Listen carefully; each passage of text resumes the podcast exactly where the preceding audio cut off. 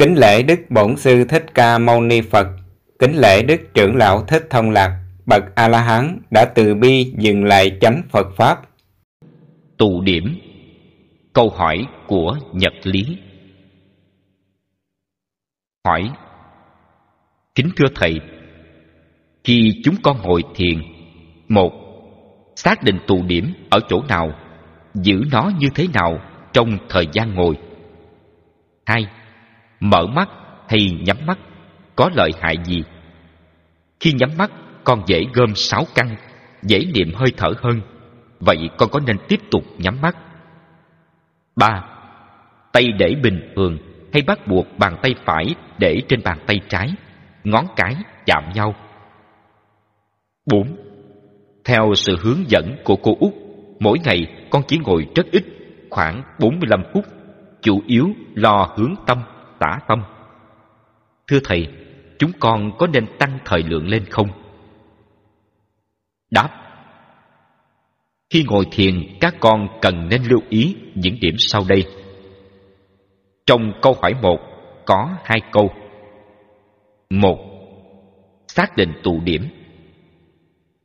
Khi ngồi thiền tu định niệm hơi thở thì nên đặt tụ điểm tại nhân trung, tức là nơi hơi thở ra vào, giữa nhân trung cạnh mũi. Tu định niệm hơi thở, đặt tụ điểm tại nhân trung là chính xác và cụ thể thực tế nhất không bị tưởng.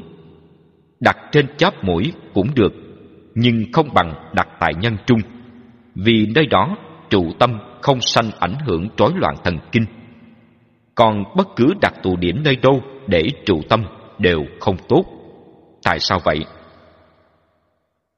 Vì đặt bất cứ nơi đâu trên thân mà tu hơi thở thì dễ rơi vào định tưởng. Định tưởng là một loại định rất nguy hiểm. Vì vậy, người tu thiền cần phải quan tâm và cảnh giác để bước đường tu tập không là bước đường cùng.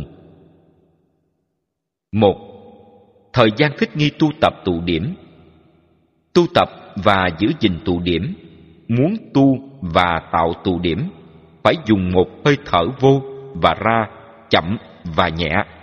Nghĩa là hít vô chậm chậm và thở ra cũng chậm chậm. Trước khi thở hơi thở này chúng ta dùng pháp hướng để dẫn tâm vào tụ điểm. Hai mắt phải nhìn xuống tụ điểm tâm phải tập trung vào đó. Sau khi hướng tâm xong, thì hai mắt phải nhìn xuống nhân trung và tâm phải tập trung chú ý biết tại nơi đó, mắt và tâm đều tập trung nơi đó. Chúng ta bắt đầu hít vô chậm chậm, nương theo hơi thở vô. Gom tâm tại nhân trung, và khi thở ra cũng gom như vậy. Nếu đủ sức thì chúng ta tu tập liên tục năm hơi thở chậm rồi thở lại hơi thở bình thường còn không đủ sức thì chỉ thở một hơi thở chậm mà thôi, rồi thở lại 10 20 hơi thở bình thường. Khi thở lại hơi thở bình thường, thấy tâm bám chặt vào tụ điểm, thì không cần thở lại hơi thở chậm. Chỉ khi nào tâm chưa bám chặt vào tụ điểm, có nghĩa là tâm còn vọng tưởng, thì mới hướng tâm và thở lại một hơi thở chậm nhẹ như lúc ban đầu. Đó là cách giữ gìn tâm bám chặt vào tụ điểm, để tâm không còn khởi niệm. Nếu ai biết dùng hơi thở chậm gom tâm, người ấy ức chế tâm hết vọng tưởng dễ dàng. Nhưng đây không phải thiền định, đây chỉ là sự tập trung tâm để giúp tâm tỉnh thức, chứ không phải đi vào tĩnh lặng để rồi rơi vào định tưởng. Xin quý vị lưu ý. hai Mở mắt hay nhắm mắt trong khi tu tập còn tùy vào hai trường hợp. A. Khi loạn tưởng thì nên nhắm mắt. B. Khi bị hôn trầm thùy miên thì nên mở mắt. Mở mắt to sanh loạn tưởng, nhắm mắt lại sanh hôn trầm. Vì thế người tu hành nên tập tu không mở mắt, không nhắm mắt, mà chỉ cần mắt nhìn xuống khi mắt nhìn xuống thì mắt chỉ mở một phần ba. Mắt chỉ mở một phần ba là vừa đủ thu nhiếp tâm, và không bị hôn trầm thùy miên và loạn tưởng. Khi mới bắt đầu tu tập, nhắm mắt tu dễ gom tâm, nhưng tu lâu thì không tốt vì dễ bị ma tưởng quấy nhiễu. Con không nên tiếp tục tu tập nhắm mắt mà phải tu đúng cách ngay từ lúc ban đầu. Người tu thiền không được nhắm mắt, không được mở mắt. Khi ngồi thiền chỉ có nhìn xuống. Từ chỗ ngồi đến điểm mắt nhìn cách khoảng một thước hoặc tám tấc, không được xa hơn, cũng không được gần quá. Vì xa hơn thì đầu phải ngước lên, và như vậy thì mắt phải mở to. Còn gần quá thì đầu phải cúi xuống. Đầu cúi xuống mà ngồi thiền thì trong tướng rất xấu, dễ bị hôn trầm thùy miên vô ký và tưởng lạc. ba Tu thiền theo Phật giáo. Hai bàn tay không bắt ấn, Chỉ có người tu theo mật tông Thì hai bàn tay luôn luôn lúc nào cũng bắt ấn.